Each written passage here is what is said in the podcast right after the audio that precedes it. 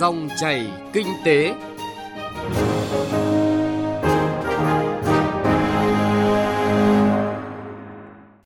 Biên tập viên Bá Toàn xin chào quý vị và các bạn. Thưa quý vị và các bạn, dòng chảy kinh tế hôm nay có những nội dung sau. Công khai ngân sách cấp tỉnh, làm sao để thu hẹp khoảng cách giữa các địa phương? Cơ chế một cửa quốc gia cần sự tham gia đồng bộ của các bộ, ngành. Chuyên thị trường có nội dung cẩn trọng để tránh bị lừa khi giao dịch đất đai. Trước khi đến với nội dung vừa giới thiệu, chúng tôi điểm lại một số thông tin kinh tế đáng chú ý. Việc kiểm soát tốt dịch COVID-19 sẽ giúp Việt Nam phục hồi kinh tế nhanh hơn phần lớn các nền kinh tế trong khu vực. Đây là nhận định được đưa ra trong báo cáo kinh tế mới được Oxford Economics công bố. Tổ chức quốc tế này kỳ vọng kinh tế Việt Nam trong 6 tháng cuối năm sẽ có sự phục hồi và tăng trưởng cả năm có thể đạt 2,3%. Sang năm 2021 có thể đạt mức tăng trưởng 8%. Bộ Tài chính đang gấp rút hoàn thiện nghị định quy định chi tiết thi hành nghị quyết của Quốc hội về giảm 30% thuế thu nhập doanh nghiệp phải nộp của năm 2020. Đối tượng áp dụng là doanh nghiệp, hợp tác xã, đơn vị sự nghiệp và tổ chức khác có tổng doanh thu năm 2020 không quá 200 tỷ đồng. Tinh thần là doanh nghiệp tự xác định số tiền được giảm khi tạm nộp thuế thu nhập và sẽ thực hiện bù trừ chính xác sau khi có quyết toán thuế năm 2020. Tổng sản lượng thủy sản 6 tháng đầu năm nay của cả nước ước đạt 3 triệu 860 nghìn tấn, tăng 1,6% so với cùng kỳ năm ngoái. Tổng kim ngạch xuất khẩu thủy sản nửa đầu năm ước đạt 3 tỷ 560 triệu đô la, bằng 91% cùng kỳ và đạt 35% kế hoạch. Đây là thông tin được đưa ra tại cuộc họp sơ kết nửa đầu năm và triển khai kế hoạch 6 tháng cuối năm của Tổng cục Thủy sản. Mới đây, Bộ Giao thông Vận tải đã báo cáo Thủ tướng Chính phủ về việc tổ chức các chuyến bay thương mại quốc tế thường lệ giữa Việt Nam và các nước. Theo đó, dự kiến các chuyến bay quốc tế sẽ được khai thác trở lại từ tháng 8 năm nay với tần suất một chuyến một tuần một điểm đến. Theo đó, mỗi tuần sẽ có khoảng gần 3.000 hành khách vào Việt Nam. Điều kiện là hành khách phải đảm bảo có visa là hợp lệ và thực hiện cách ly theo quy định sau khi nhập cảnh. Trong 6 tháng đầu năm nay, Dự trữ Nhà nước đã tổ chức xuất cấp kịp thời hàng dự trữ quốc gia với tổng số hàng hóa trị giá hơn 1.000 tỷ đồng. Đến ngày 10 tháng 7 vừa qua, Tổng cục Dự trữ đã thực hiện mua và nhập kho gần 159.000 tấn gạo, đạt 83% kế hoạch và hơn 63.000 tấn thóc, đạt 79% kế hoạch. Dự kiến đến giữa tháng sau thì toàn ngành dự trữ sẽ hoàn thành 100% kế hoạch nhập lương thực.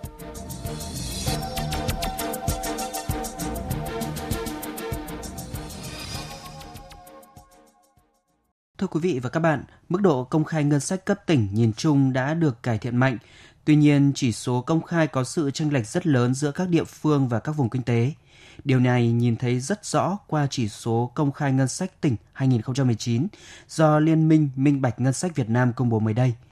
Vì sao có sự chênh lệch lớn về điểm số công khai, minh bạch ngân sách cấp tỉnh và cần làm gì để kéo gần khoảng cách này theo hướng tích cực? Phóng viên Đài Tiếng Nói Việt Nam cập nhật thông tin. Kết quả khảo sát chỉ số công khai ngân sách cấp tỉnh gọi tắt là POPI 2019 cho thấy điểm chỉ số trung bình về công khai ngân sách tỉnh đạt 65,5 điểm trên thang điểm 100, cao hơn so với 51 điểm của năm 2018 và thậm chí gấp đôi mức 30,5 điểm của năm 2017. Điều này cho thấy mức độ công khai ngân sách của 63 địa phương trong cả nước năm 2019 đã cải thiện vượt bậc so với năm đầu tiên khảo sát là POBI 2017. Tuy nhiên, chuyên gia kinh tế Lê Đăng Doanh nhấn mạnh một thực tế. Cái bức tranh mà Pobi này đưa ra cho thấy một cái sự chênh lệch phải nói là làm cho người ta thấy sửng sốt là cái tỉnh cao nhất là Quảng Nam có điểm đến 90,51 nhưng mà cái tỉnh thấp nhất là Hòa Bình thì 1,69 tức là không thấy có một sự đa dạng nào cái độ doãn ra của nó nó lại ghê gớm như thế và câu hỏi ở đây đề ra tức là ừ, vai trò hướng dẫn của Bộ Tài chính thế nào rồi thì cái trách nhiệm của Hội đồng Nhân dân của Hòa Bình ra làm sao tôi thấy cái điều này rất là quan trọng Cụ thể về xếp hạng công khai ngân sách cấp tỉnh Bobi 2019, có tới 24 tỉnh được xếp vào nhóm A là nhóm công khai đầy đủ, tức là hơn 75 điểm. Trong đó hai tỉnh đứng đầu là Quảng Nam và Bà Rịa Vũng Tàu đều đạt hơn 90 điểm có 27 tỉnh đạt mức tương đối, 9 tỉnh ở mức chưa đầy đủ và 3 tỉnh ở mức công khai ít là Hòa Bình, Đồng Tháp và Lạng Sơn đều chưa đạt mức 25 điểm. Phó giáo sư tiến sĩ Vũ Sĩ Cường, trưởng nhóm nghiên cứu chỉ số POPI đánh giá. Trường hợp đáng lưu nhất là Hòa Bình. Trong 3 năm liền luôn luôn nằm top kém nhất và không hề có sự cải thiện. Rõ ràng rất nhiều tỉnh họ đã sự cải thiện từ 17 nay nhưng Hòa Bình là một trong tỉnh mà có thể nói rằng là hầu như không có sự cải thiện. Cho thấy là cái mức độ quan tâm của tỉnh đến cái vấn đề này còn nhiều vấn đề. Và Hòa Bình cũng là một tỉnh không tự chủ được ngân sách, tức là phải xin trợ cấp từ ngân sách trung ương. Và càng xin trợ cấp trung ương thì càng phải công khai minh bạch. Nhưng mà rõ ràng Hòa Bình không đáp ứng được tiêu chuẩn đấy. Muốn cải thiện được yêu cầu công khai ngân sách, rõ ràng đầu tiên phải từ quyết tâm của địa phương. Qua khảo sát Bobby cũng cho thấy ở địa phương nào mà lãnh đạo chính quyền tỉnh và các sở ngành quan tâm theo dõi, phản hồi điều tra một cách nghiêm túc thì địa phương đó mới có sự cải cách thực sự về công khai ngân sách. Ông Nguyễn Mạnh Hùng, Phó Giám đốc Sở Tài chính tỉnh Vĩnh Long nêu kinh nghiệm thực tế. Về công khai ngân sách, tôi nhận thức đây là vấn đề hết sức là quan trọng. Trước tiên là thực hiện đúng luật ngân sách nhà nước. Thứ hai, đây cũng là một công cụ để chúng ta tăng cái niềm tin của dân mà đặc biệt là giúp cho nhân dân giám sát cái tình hình sử dụng ngân sách hợp lý hiệu quả cũng là một cái giải pháp để phòng chống tham nhũng đây cũng là một cái giải pháp để cho các cái doanh nghiệp các cái đối tác người ta nắm được các cái thông tin về ngân sách để tìm hiểu đầu tư vào trong tỉnh. Thì à, đặc biệt hàng năm á, thì à, đầu năm ủy ban nhân tỉnh có tổ chức một cái cuộc họp triển khai giao nhiệm vụ phát triển kinh tế xã hội của tỉnh. Trong đó là có nhấn mạnh vấn đề công khai ngân sách của tỉnh theo quy định của luật ngân sách. Thứ hai nữa là sở tài chính à, chúng tôi thì hàng năm chúng tôi cũng có phát các cái văn bản để nhắc nhở các sở ngành tỉnh các cái xã công khai ngân sách theo quy định của pháp luật. Và cũng có kiểm tra giám sát. Còn riêng trong nội bộ sở tài chính thì chúng tôi có thành lập một cái tổ giúp việc cho ban giám đốc. Và hiện nay thì ờ, năm 2017 thì tỉnh Vĩnh Long nằm trong cái top ở dưới chót á. Và 2019 thì cũng lọt vô top 5 nói chung là cũng có nhiều cái ưu điểm trong công khai ngân sách của tỉnh Vĩnh Long nhưng mà chúng tôi cũng còn một số cái hạn chế. À, thì chúng tôi sẽ cố gắng có cái giải pháp để khắc phục vấn đề này.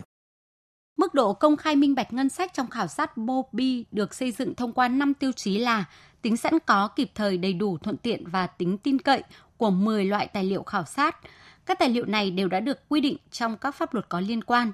Tuy nhiên, vẫn còn tình trạng có địa phương công khai tài liệu chưa đầy đủ, chưa đúng thời gian quy định hoặc chuyên mục công khai được để ở vị trí rất khó tìm kiếm trên trang web, trên cổng thông tin điện tử của tỉnh và các sở ngành có liên quan. Do đó, bà Đinh Thị Mai Anh, đại diện vụ ngân sách nhà nước Bộ Tài chính, nhìn nhận. Đối với địa phương thì chúng tôi đề nghị chúng ta nên bám sát vào các cái quy định pháp lý về công khai, ví dụ như là luật ngân sách nhà nước, luật đầu tư công, luật quản lý nợ công hoặc là luật tiếp cận thông tin. Chúng tôi cũng thấy rõ từ cái nỗ lực và các cái quyết tâm của các địa phương trong thời gian qua. Tuy nhiên thì để tăng cường hơn nữa cái công tác công khai minh bạch và cải thiện cái điểm số POPI trong thời gian tới thì chúng tôi đề nghị đối với Ủy ban nhân dân các tỉnh thì chúng ta cần phải chỉ đạo quyết liệt cái việc công khai đối với các cấp ngân sách, đối với các đơn vị dự toán cũng như các cái tổ chức được ngân sách nhà nước hỗ trợ. Đối với Sở Tài chính đề nghị chúng ta giả soát thật là kỹ chuyên mục công khai ngân sách và chuyên mục hỏi và đáp để đảm bảo đúng hướng dẫn của Bộ Tài chính, đáp ứng được cái tính đầy đủ, kịp thời, hiệu quả, thuận tiện và tin cậy. Như vậy, việc tăng trách nhiệm giải trình của chính quyền địa phương là một trong những giải pháp hữu hiệu để tăng tính công khai minh bạch ngân sách cấp tỉnh, có thể nói chỉ số công khai ngân sách POPI là công cụ giúp tăng niềm tin của người dân và các đối tác phát triển đối với quản lý ngân sách tại địa phương dựa trên các tiêu chí về tính minh bạch, giải trình và sự tham gia của người dân vào quy trình ngân sách. Với POBI, chính quyền địa phương có thể theo dõi đánh giá mức độ công khai minh bạch ngân sách nhằm nâng cao hiệu quả và hiệu lực quản trị địa phương. Với điểm trung bình của POBI 2019 mới đạt mức 65 thì dư địa cải cách còn rất lớn. Do đó, các địa phương cần tăng cường soi chiếu vào POBI để có sự chuyển động tích cực về công khai và minh bạch ngân sách cấp tỉnh trong thời gian tới.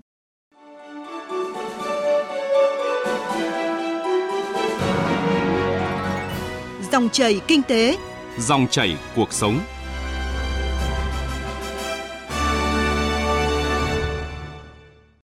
Thưa quý vị và các bạn, đa số các chức năng cơ bản trên cổng một cửa quốc gia hiện nay đã hoạt động tốt.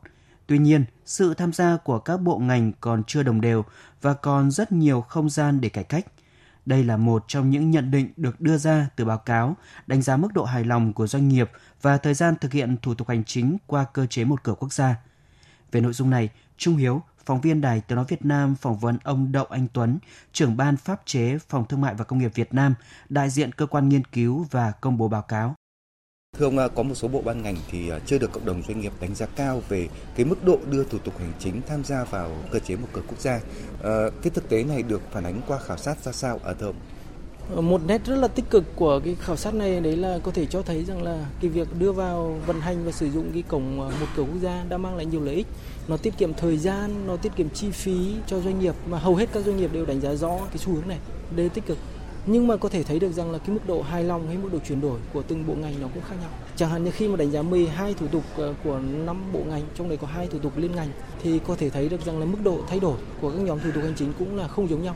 Tôi lấy ví dụ là một số thủ tục như khai báo hóa chất hay là tiền chất công nghiệp của bộ thương trước đây thì cũng có những gì phàn nàn.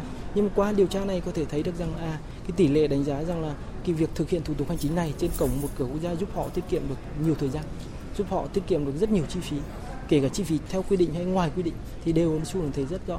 Nhưng ngược lại thì một số nhóm thủ tục của bộ y tế hay là của bộ uh, giao thông vận tải hay là ngay cả bộ khoa học công nghệ thì cái không gian thay đổi vẫn còn nhiều. Cái tỷ lệ doanh nghiệp chưa hài lòng vẫn còn rất là cao.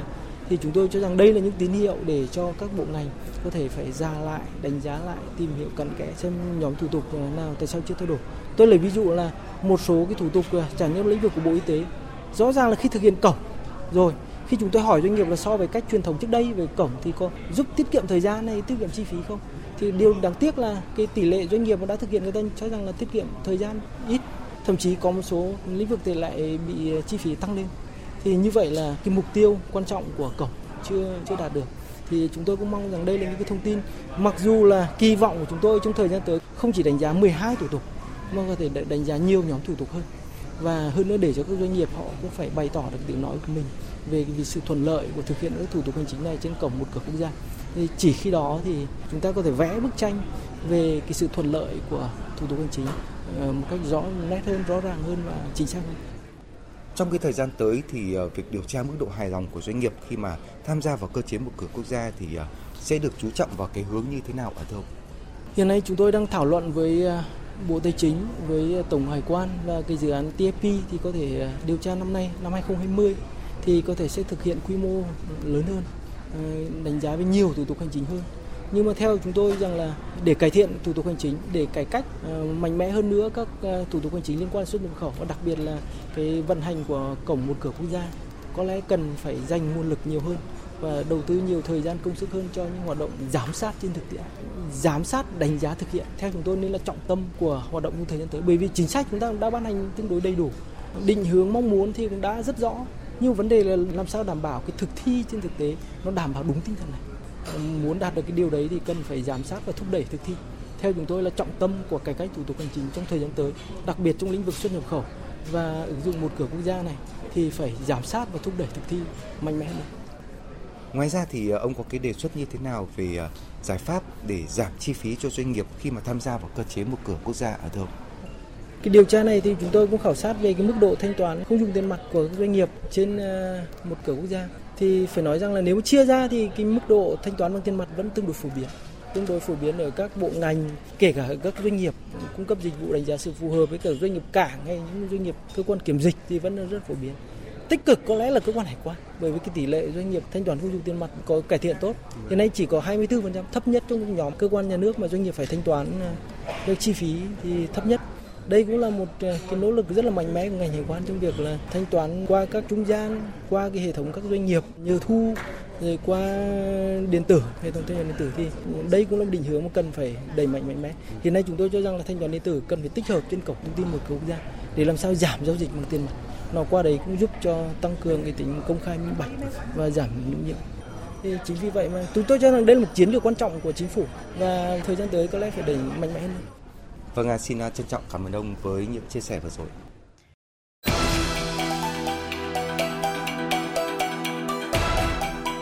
Chuyện thị trường Thưa quý vị và các bạn, trên thị trường bất động sản, nhiều khi lời chào mời và thực tế không đi đôi với nhau và sự cẩn trọng tìm hiểu kỹ thông tin của người mua nhiều khi cũng là chưa đủ. Thậm chí có những dự án nhà đất, sổ đỏ trao tay rồi mà người mua mới biết mình bị lừa. như trường hợp dự án khu dân cư Trân Thành New City 2 ở xã Minh Thắng, huyện Trân Thành, tỉnh Bình Phước của công ty địa ốc đất vàng ở Bình Dương. Hàng chục người dân đã tin tưởng mua đất bằng số tiền dành dụm với mong muốn có mảnh đất xây nhà. Nhưng khi cầm sổ đỏ rồi mới thấy thực tế không như thỏa thuận với doanh nghiệp. Đây là câu chuyện được chúng tôi chuyển đến quý vị và các bạn trong chuyên mục Chuyện thị trường hôm nay. Dự án khu dân cư Chân Thành New City 2 ở xã Minh Thắng do công ty cổ phần thương mại dịch vụ xây dựng phát triển địa ốc đất vàng, công ty địa ốc đất vàng có trụ sở tại thành phố mới tỉnh Bình Dương làm chủ đầu tư và được chào bán cách đây hơn 2 năm. Dự án hơn 100 lô nền, diện tích từ 250 đến 1.000 m2 đều là đất nông nghiệp. Theo thông tin chào bán, khách hàng mua đất sẽ sở hữu nền đất với mặt đường rộng từ 6 m đến 8 m, cơ sở hạ tầng hoàn thiện, có sổ đỏ riêng. Mỗi nền dao động từ 450 đến 650 triệu đồng. Dự án tiếp giáp với khu công nghiệp BKMX Chân Thành được quảng cáo sẽ là cơ hội vàng để các nhà đầu tư gửi gắm kỳ vọng kinh doanh. Trước những lời quảng cáo có cánh, cùng khẳng định chắc nịch của nhân viên tư vấn bán hàng của công ty địa ốc đất vàng, hàng chục khách hàng đã ký hợp đồng xuống tiền mua đất dự án khu dân cư Chân Thành New City 2. Để rồi sau đó, họ thất vọng, bức xúc khi công ty không làm đúng như cam kết. Ông Nguyễn Minh Cường, mua lô đất C12 cho biết. Lên thiếu nại ờ, giờ tôi nhận sổ rồi mà đất tôi không có. Cái riết như vậy luôn, mà nhiều lần như vậy lắm. Cái đầu cái nó mới điện thoại à, lên, dẫn lên cho nó giao, nhưng cái cái đất của mình đó nha. Thay vì là đóng bốn cái cọc là vị trí đất, nó đóng hai cọc à, đằng sau không có luôn. Giờ hiện giờ tôi cũng không biết cái đất tôi là bao nhiêu mét. Suốt một thời gian chờ đợi, những tưởng khi nhận được sổ đỏ, khách hàng sẽ vui mừng vì có được mảnh đất của chính mình, nhưng niềm vui ấy lại không trọn vẹn. Khi bán đất, công ty giới thiệu đất có đường nhựa 6 mét, nhưng trong sổ đỏ lại không thể hiện đường đi. Mặt khác, khu đất dự án khu nhà ở Chân Thành New City 2 được công ty vẽ ra với đầy đủ tiện ích như chợ, trường mầm non, công viên, thì nay chỉ là một đám đất trống với hai con đường đổ đá xanh ở giữa. Ông Trần Quốc Dũng, mua lô đất C9 cho hay, công ty hứa khi lấy sổ, người dân muốn chuyển thành thổ cư sẽ được hỗ trợ. Nhưng khi bàn giao cho khách hàng, công ty lại phủi tay. Tôi chỉ mong sao công ty có trách nhiệm cho tất cả mọi người. Trên cái cuốn sổ của chúng tôi phải thể hiện con đường để sau này chúng tôi còn xin được cái thổ cư mà xây dựng. Bởi vì ngày xưa công ty có mô hình là có con đường 6 mét thì buộc miếng đất phải thể hiện con đường trên trên cái sổ đỏ. Trao đổi với phóng viên Đài Tiếng Nói Việt Nam, bà Trang tự giới thiệu là giám đốc điều hành công ty địa ốc đất vàng cho rằng khách hàng mua đất dự án khu dân cư Chân Thành New City 2 đã có sổ, chứ không phải dự án ma do công ty tự vẽ ra. Nhưng khi phóng viên đặt câu hỏi về hồ sơ pháp lý của dự án, bà Trang cho biết bà mới về làm giám đốc điều hành của công ty nên không nắm rõ và sẽ trả lời bằng văn bản qua email. Theo bà Trang, trước đây công ty không cam kết sẽ trao sổ đỏ có đường đi cho khách hàng. Cái cam kết đó nó phải thể hiện trên văn bản. Nếu như mà đã thể hiện trên văn bản thì em nghĩ là khách hàng đã đi tới cái cơ quan, đi tới uh, tòa án để mà kiện rồi. Chứ không cần phải uh, nhờ tới cơ quan này cơ quan kia. Nếu như mà bên em làm sai. Còn theo tìm hiểu của phóng viên, trên địa bàn xã Minh Thắng hiện không có một dự án bất động sản nào được Ủy ban Nhân dân tỉnh Bình Phước phê duyệt. Những lô đất do công ty địa ốc đất vàng bán cho dân được tách thửa bán theo quyết định 40 năm 2019 của Ủy ban Nhân dân tỉnh Bình Phước về việc ban hành quy định hạn mức đất ở và điều kiện tách thửa đối với các loại đất trên địa bàn tỉnh. Hiện khu đất này đang quy hoạch là đất trồng cây lâu năm, muốn chuyển đổi mục đích sử dụng và xin mở đường. Công ty địa ốc đất vàng phải lập dự án và được các cấp phê duyệt. Phía người dân không thể tự đi cập nhật đường đi vào sổ đỏ của mình và xin chuyển mục đích sử dụng sang đất ở. Ngăn chặn các dự án ma tự phân lô tách thửa, lừa bán đất, lãnh đạo xã Minh Thắng cho biết, địa phương đã cấm các bản cảnh báo người dân. Công an xã cũng thường xuyên kiểm tra nhưng không thể kiểm soát việc họ giao dịch ở những nơi khác. Do đó, khi muốn đầu tư đất, người dân phải đến gặp cán bộ địa chính xã để tìm hiểu, tránh tiền mất tật mang. Công an thành phố Thủ Dầu Một, tỉnh Bình Dương cũng xác nhận đơn vị đã tiếp nhận đơn tố cáo của người dân và đang vào cuộc làm rõ.